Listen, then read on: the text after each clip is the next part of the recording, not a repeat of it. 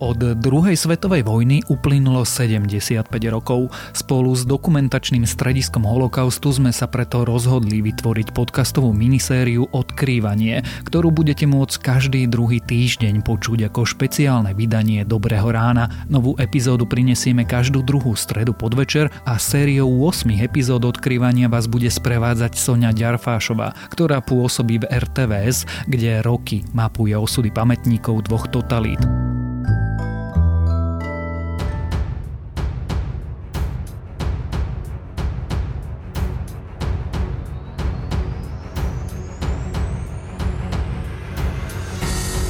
V našom podcaste je odkrývanie. Odkrývame temné aj biele miesta našej nedávnej minulosti cez konkrétne ľudské príbehy. Sme radi, že nás počúvate a že sa pri jednom z nich stretávame znova.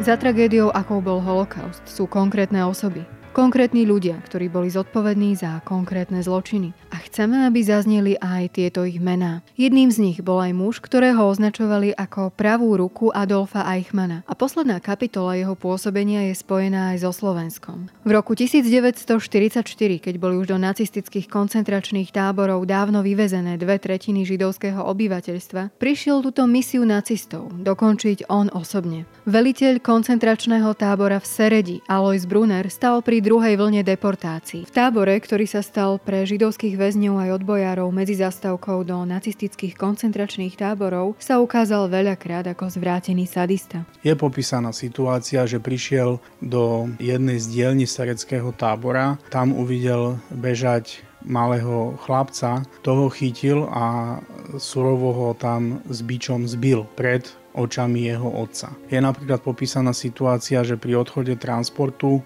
keď boli otvorené už dvere vagóna, pomáhal do transportu matke s kočíkom slovami milostivá pani, nech sa páči, ja vám pomôžem a, a pomáhal jej tam ten kočiar dávať. A posledné transporty odtiaľ to vypravoval ešte v čase, keď sa Tretia ríša už dávno rútila k svojej veľkej porážke túto svoju činnosť vykonával až do úplného konca, do 31.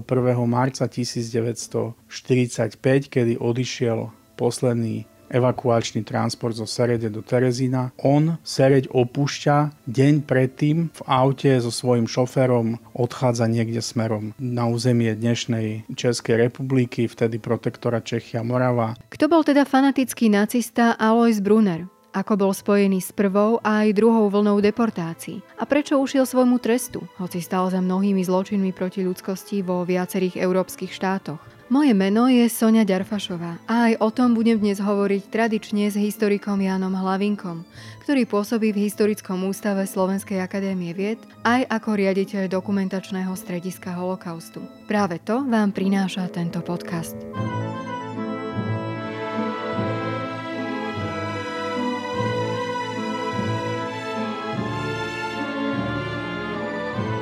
Alois Brunner bol naozaj postavou, ktorá zohrala významnú úlohu pri tej druhej vlne deportácií. V našom podcaste hovoríme najmä o ľuďoch, ktorí boli narodení na Slovensku. Alois Brunner prišiel na Slovensko, bol to Rakúšan, ale zohral mimoriadne dôležitú alebo kľúčovú úlohu pri slovenskom holokauste. Skúsme sa ale pozrieť na začiatok, že kto bol Alois Brunner pred vojnou, aké bolo jeho zázemie a čo možno rozhodlo o tom, že sa vydal na takúto cestu, že sympatizoval s nacizmom. Alois Brunner pochádzal z mestečka Rohrbrunn v dnešnom Rakúsku. Tu vlastne nadobudol nejaké formálne základné vzdelanie, kde ako mladý chlapec nastupuje potom do učenia do blízkeho Fürstenfeldu, tam ešte ako tínejdžer vlastne vstupuje do NSDAP v roku 1931, vtedy mal 19 rokov. Krátko na to do úderných oddielov, do Sturmabteilung, to bola vlastne polovojenská organizácia NSDAP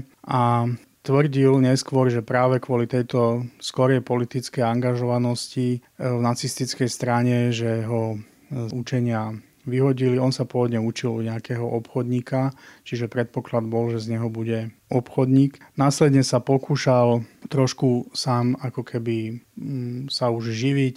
Jednak robil ako zástupca pre nejakú úverovú spoločnosť, potom ako nájomca nejakej kaviarne v meste Hartberg, ale prišiel vlastne o všetky peniaze, ktoré do čohokoľvek vložil a bol neúspešný. A v roku 1933, keď bola NSDAP v Rakúsku postavená mimo zákon, tak on ušiel do Nemecka, vstúpil do rakúskeho legiónu, to bola taká zložka zostavená z Rakúšanov v oddeloch Sturmabteilung a tamto dotiahol na podvostojníka. V zásade sa vlastne angažoval ako keby už kariérne v nacistickej polovojenskej jednotke. To trvalo 5 rokov, do roku 1938, keď po pripojení Rakúska ku Tretej ríši vlastne sa vracia naspäť do Rakúska, znovu skúša ešte nejaké povolania, ako nejaký zástupca rížského potravinárskeho družstva a, nejakého družstva farmárov alebo združenia, ale to je všetko opäť neúspešné. A prihlási sa do SS a v novembri 1938 sa dostáva do jednej veľmi špeciálnej organizácie, do Centrály pre židovské vysťahovalectvo, ktorú založil Adolf Eichmann vo Viedni, kde vlastne sa z neho stáva kadrový príslušník tejto centrály zameranej vlastne na perzekúciu Židov a organizáciu ich ako keby vyháňania z územia Rakúska s tým, že Prejavuje sa ako veľmi efektívny, veľmi zapálený a veľmi energický pracovník tejto centrály a dostáva sa vlastne do najbližšieho okruhu Adolfa Eichmana.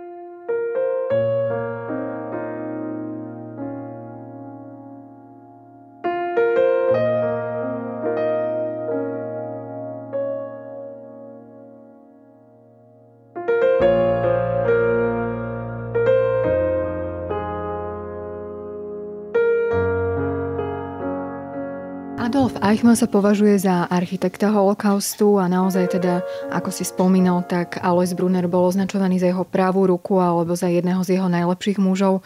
A vieme dnes povedať, že čo ho možno k tomu predurčilo, pretože určite bolo veľmi veľa presvedčených nacistov, ktorí sa snažili po tom kariérnom rebríčku postupovať. Prečo práve Brunner?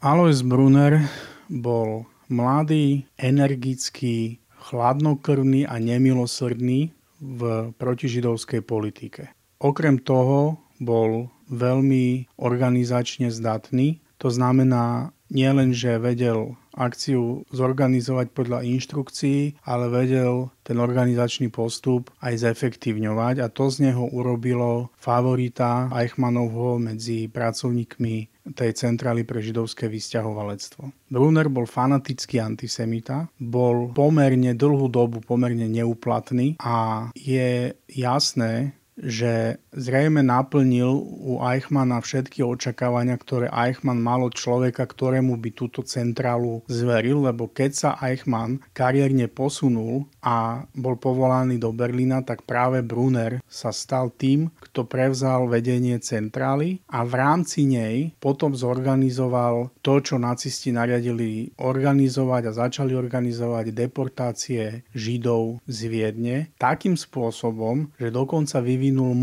organizácie deportácií Židov, ktorý dneska v literatúre sa označuje, že viedenský model. Preživší holokaustu Bumi Lázar, ktorý prešiel aj sereckým táborom v čase, keď tam bol Brunner, o ňom povedal, že polovačka na Židov alebo lov na Židov bolo jeho životným programom, či to bolo vo Francúzsku, v Grécku alebo potom aj na Slovensku, tak aké bolo to jeho pôsobenie, keď sa dostal po týchto krajinách, kde on potom pôsobil ďalej na Slovensko? Dostal sa do Serede, čo bolo jeho cieľom? No, tu treba povedať, že Brunner vlastne na všetkých svojich pôsobiskách od Viedne cez neskôr Berlín, kde inštruoval, ako majú prebiehať deportácie do vyhľadzovacích táborov, potom Grécko od februára 1943 a následne francúzske Drancy, tábor Drancy na predmestí Paríža. Vo všetkých svojich pôsobiskách sa prejavil ako hlavný organizátor deportačných akcií, to znamená už toho konkrétneho zhromažďovania ľudí, ich odvážania na nejaké zberné miesto, respektíve manažovanie toho zberného miesta v prípade Drancy a následne vypravovanie transportov aplikoval všade to, čo som hovoril, ten viedenský model, to znamená razie, veľkoformatové zatýkanie, využívanie časti obetí na administratívnu prácu počas tohto zatýkania a spisovania zoznamov deportačných, následne organizovanie transportu a samotný transport. Ak považoval za potrebné, transport dokonca sám prevádzal až na konečnú stanicu. Je popísané, že napríklad vo februári 1942 takto išiel s jedným transportom až do Pobaltia, do Rigi, kde vyviezol tisíc viedenských židov. V rámci transportu vlastne zastrelil jedného židovského bankára. Bol majster manipulácie a bol veľmi efektívny v zastrašovaní, vyvolávaní paniky a následne takého podriadenia sa, pretože on vedel šokovať tie obete.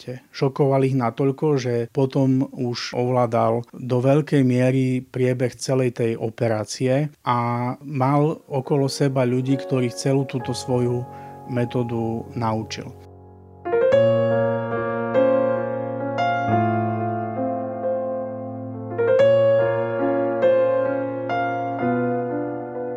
To meno Alojza Brunera sa spája u nás najmä s rokom 1944, keď bol veliteľom v koncentračnom tábore v Seredi a vlastne veľmi ochotne asistoval pri druhej vlne deportácií, ale zaujímal sa on v nejakom zmysle o Slovensko ešte skôr, ako sem prišiel.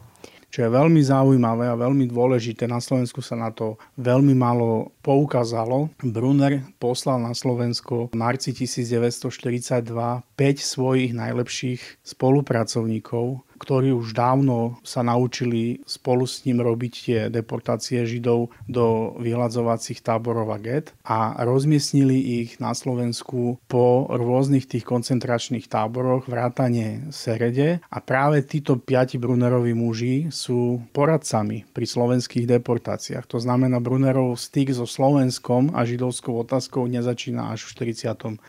roku. A všimneme si tam niekoľko veľkých podobností. Z Viedne sa vypravoval vypravovalo po tisíc Židov v transporte, aj zo Slovenska sa vypravovalo tisíc Židov v transporte. Na Slovensku sa začínalo pôvodne zvolávať Židov lístkami, aj vo Viedni bol takýto postup a Brunner to zarazil a začal robiť razie. Neskôr vidíme, že aj slovenská hlinková garda v princípe sa chová pod vplyvom týchto poradcov tak, že už napríklad v máji 1942 robí oveľa násilnejšie tie zhromažďovania slovenských Židov. Takže ja si myslím, že jeho vplyv bol aj na slovenské deportácie v roku 42 minimálne z hľadiska časti toho know-how, ktoré vo Viedni vyvinul.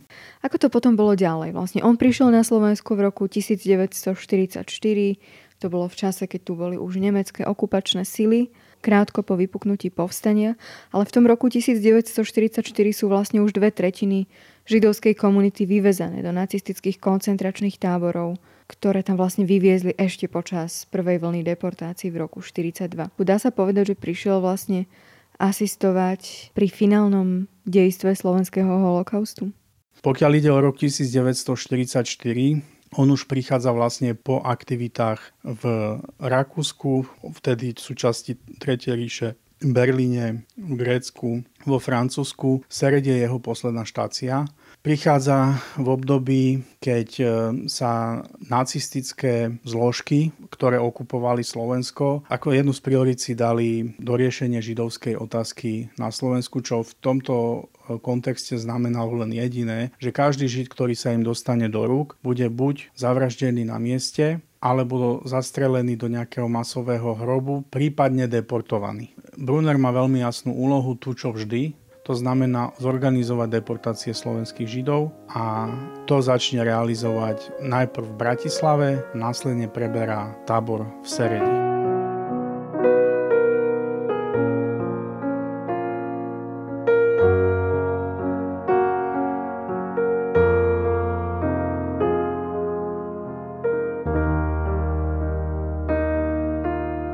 Čo sa deje po príchode Brunera? Aké sú jeho kroky? Tábor v Seredi preberá v stave, keď jeho kapacita je niekoľkonásobne už prekročená, pretože nemecké jednotky, ktoré prešli západným Slovenskom a postupovali ďalej pri potlačovaní povstania do Serede zvážali každý deň zaistených e, ďalších a ďalších Židov. Brunner v priebehu pár dní zorganizuje hneď prvé transporty, to znamená 30. september 3. október a tak ďalej idú ďalšie a ďalšie transporty. Prvých 5 transportov smeruje priamo do Auschwitzu, potom Auschwitz v novembri 1944 prestáva prijímať ďalšie transporty a Brunner posiela následné transporty do nemeckých koncentračných táborov a do geta Terezíne, kde vlastne smerujú tie úplne posledné. Je dôležité povedať, že túto svoju činnosť vykonával až do úplného konca, do 31. marca 1945, kedy odišiel posledný evakuačný transport zo Serede do Terezína. On Sereď opúšťa deň predtým v aute so svojím šoférom odchádza niekde smerom na územie dnešnej Českej republiky, vtedy protektora Čechia Morava. Nevieme úplne presne kam. V literatúre sa niekedy uvádza, že tiež do Terezína, kde dokonca niektorí autori tvrdia, že pravdepodobne spálil celú dokumentáciu sereckého tábora.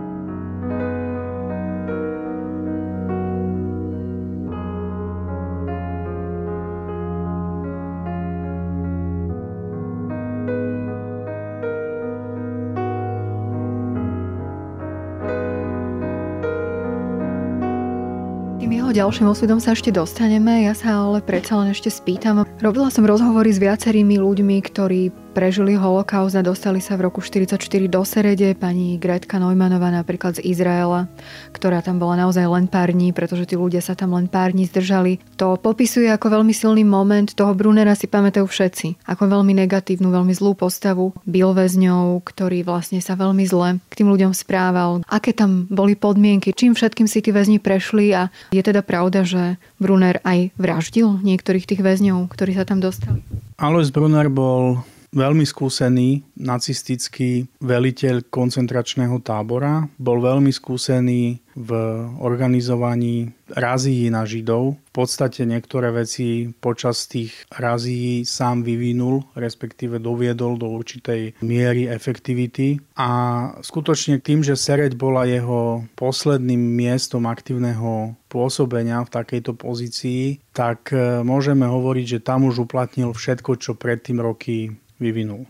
Jeho činy v Seredi sú popísané predovšetkým preživšími. To znamená, že bavíme sa o nejakom súbore svedectiev ľudí, ktorí ho priamo v určitých akciách videli. V niektorých vystupuje ako veľmi cynický a situáciu až si užívajúci človek. V niektorých vystupuje ako veľmi agresívny a násilný človek, v niektorých vystupuje ako človek, ktorý sa snaží tváriť, že to vlastne nie je o ňom a pýta si s takým pobavením názor okolo stojacich.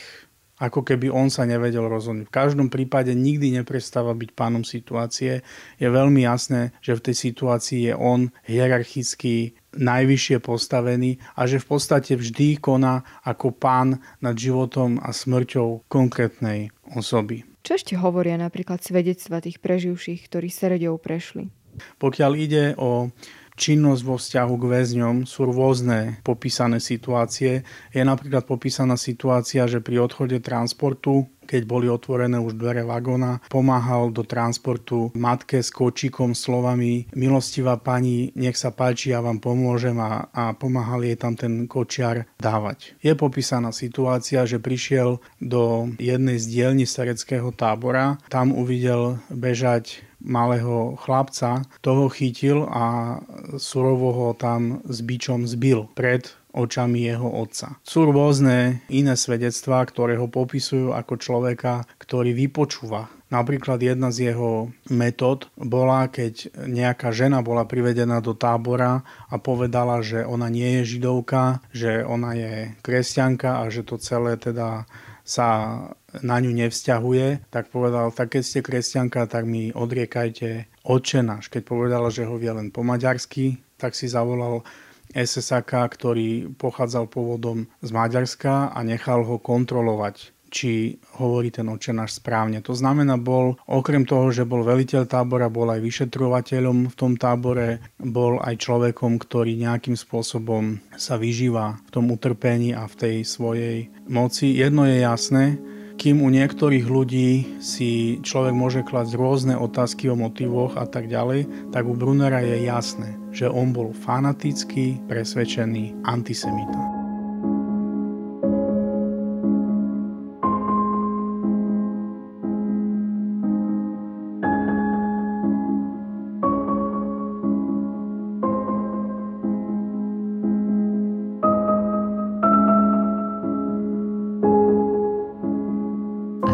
Vraždami v Seredi. Spomína sa 40 takýchto prípadov, že tam zavraždili ľudí, ktorí tam boli internovaní. Vieme niečo o osudoch týchto ľudí? Pokiaľ ide o vraždy v Seredi, ten počet okolo 40 osôb, to je v princípe hrubý odhad historikov na základe nejakých znovu svedectiev a prameňov. Vieme o niektorých osobách, vieme napríklad o zavraždení rabína Ungara, ktorého zastrelili na veliteľstve tábora po tom, čo musel sa na príkaz SS-ákov začať modliť a vlastne bol následne surovo zbytý, v podstate dokopaný a zastrelený. Vieme o veľmi násilnej akcii príslušníkov SS, ktorá sa odohrala v noci z 23. na 24 septembra 1944, kedy tisíce väzňov už boli vyvedené na Appelplatz tábora, čiže na dvor tábora,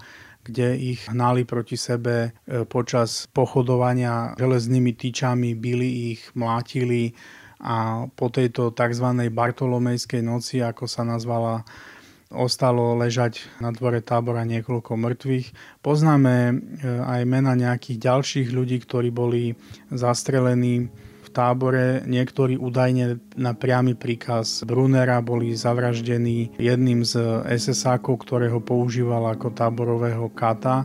Najmä v prípadoch, keď sa väzeň pokusil o útek, tak e, musel ukázať, ako chcel ujsť a následne bol zastrelený. Bolo údajne aj obľúbené miesto toho kata v tábore, kde tieto popravy vykonával.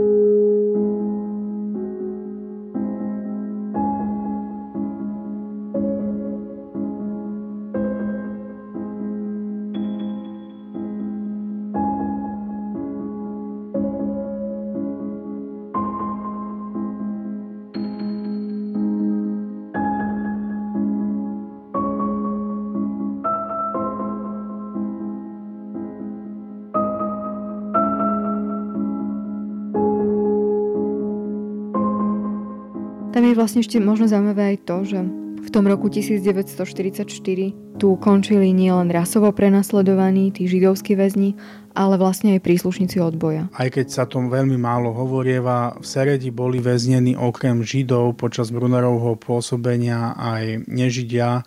Boli tam vlastne príslušníci odboja, respektíve osoby, ktoré boli podozrivé z podpory odboja a povstania. Brunner ich izoloval, do konkrétneho bloku, vypočúval niektorých z nich, aj počas týchto vypočúvaní dochádzalo k bitkám a ku týraniu, napríklad drveniu prstov na nohe, pažbou púšky a podobným aktivitám. Tieto veci popísal aj táborový lekár vtedy, ktorý bol väzňom tábora doktor Majer, ktorý videl typické zranenia po takýchto výsluchoch. Takže tam vlastne bola trošku širšia čo do zloženia skupina väzňov, ale tých príslušníkov odboja, respektíve osoby podozrivé z odbojovej činnosti, údajne v decembri 1944 z tábora odtransportovali. Ja na to možno trošku aj nadviažem, lebo jeden z takých príbehov, ktorý mne osobne sa spája s táborom v Seredi, je aj príbeh pána Juliusa Višňovského.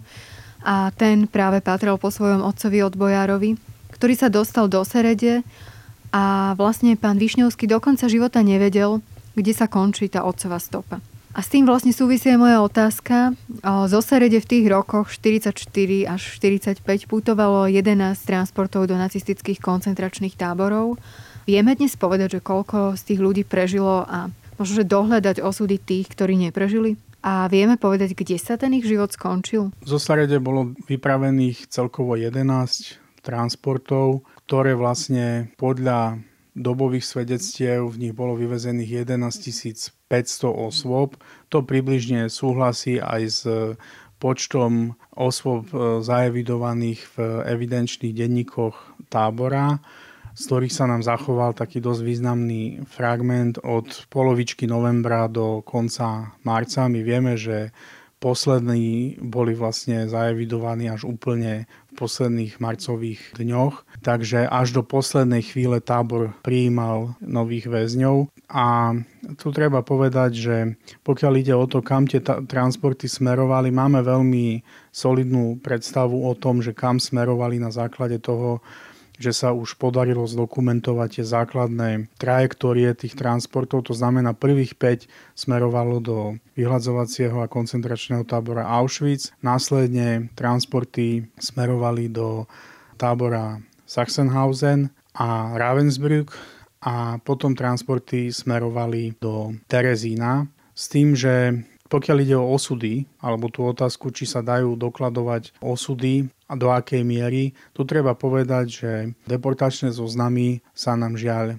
nezachovali. Je určitá metóda, ktorú používam, keď dokladujeme osud konkrétnej osoby. Nevždy je táto metóda úspešná, lebo nie všetky pramene sú zachované aj v archívoch, ktoré sa týkajú tých konkrétnych táborov, do ktorých transporty smerovali dá sa už do istej miery aj pod vplyvom dnešných technológií mnohé zistiť, alebo s pomocou dnešných technológií. A vidieť z tohto výskumu jednu vec, že vo veľa prípadoch najmä pri tých nemeckých táboroch, ten tábor, do ktorého smeroval transport zo Serede, nebol konečnou stanicou. Že veľa tých väzňov sa dostávalo napríklad zo Sachsenhausenu do Buchenwaldu, do jeho pobočných táborov, do iných táborov na území ríše, kde ich presúvali až do posledných dní druhej svetovej vojny alebo holokaustu. Nakoniec príkladom toho je aj Dionys Lenard, o ktorom sme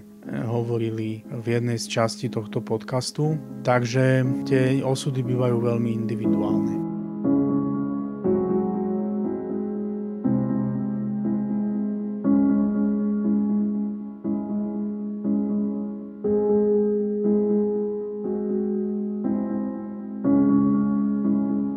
Vráťme sa teraz naspäť k Brunerovi. On za svoje činy, za to, čo sa vlastne dialo v Seredi, ani za to, čo sa dialo vlastne predtým, nikdy zodpovednosť neniesol. Podarilo sa mu uísť, tak ako sa mu podarilo dostať z územia Slovenska, kde zakotvil a ako je možné, že nikdy ho nebral nikto na zodpovednosť? Alois Brunner ušiel veľmi podobným spôsobom ako mnohí iní nacistickí páchatelia vojnových zločinov a zločinov proti ľudskosti. Zmenil si identitu, používal falošnú identitu doktora Georga Fischera, pod týmto menom vystupoval odišiel najprv do nejakého úkrytu v Nemecku, následne Nemecko opustil a cez Egypt sa dostal do Sýrie. Na Blízkom východe potom pod ochranou sírskeho režimu a Asadovcov pôsobil až do svojej smrti. Sýria vždy oficiálne dementovala, že by pre nich pracoval alebo že by sa na ich území nejaký doktor Georg Fischer alebo Alois Brunner nachádzal, ale my vieme, že Brunner bol jedným z expertov, ktorý sírskej vláde alebo tamojšiemu režimu poskytovali expertné služby v oblasti mučenia, výsluchov a v oblasti inštruktáži pre tajnú službu. Viaceré inštitúcie, organizácie aj vlády sa snažili presadiť, aby bol vydaný zo Sýrie, ale k tomu nikdy nedošlo. Neboli vtedy možno snahy vysporiadať sa s ním inak? Na zodpovednosť brány bol neprítomnosti. Bol odsudený súdom vo Francúzsku na doživotie. Posledné súdne konanie, ktoré sa konalo v roku 2001, v priebehu života na neho boli spáchané dva atentáty listovými bombami. Počas jedného atentátu prišiel o prsty na ľavej ruke, počas druhého atentátu prišiel o oko Takže boli snahy asi aj takýmto spôsobom vykonať spravodlivosť a v zásade on musíme to priznať, nikdy nebol potrestaný za svoje činy. V priebehu tých 10 ročí sa niekoľkokrát objavili informácie o tom, že Brunner zomrel. Myslím, že také prvé boli publikované niekedy v roku 92, potom ešte niekoľkokrát. Jedna verzia hovorila, že zomrel dokonca v roku 2010. Nie tak dávno boli publikované informácie, že zomrel v roku 2001. To znamená, dátum jeho smrti nie je úplne ešte 100%, alebo sú o ňom rôzne informácie, ale z tých posledných, ktoré hovoria o podmienkach, v akých zomrel, údajne zomrel teda v nejakom domácom väzení sírskeho e, režimu vo veľmi biedných podmienkach Damasku, e, niekde v nejakej pivnici.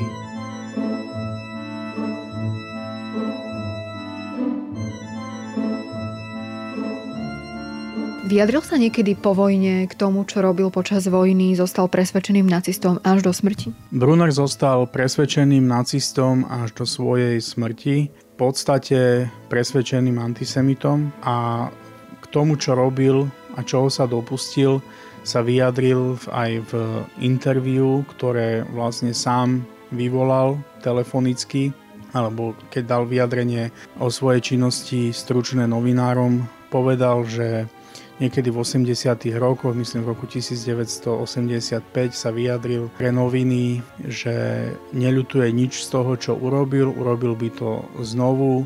Židia si to podľa neho zaslúžili, pretože boli agentami e, diabla a ľudským odpadom a znovu by spravil to, čo robil predtým.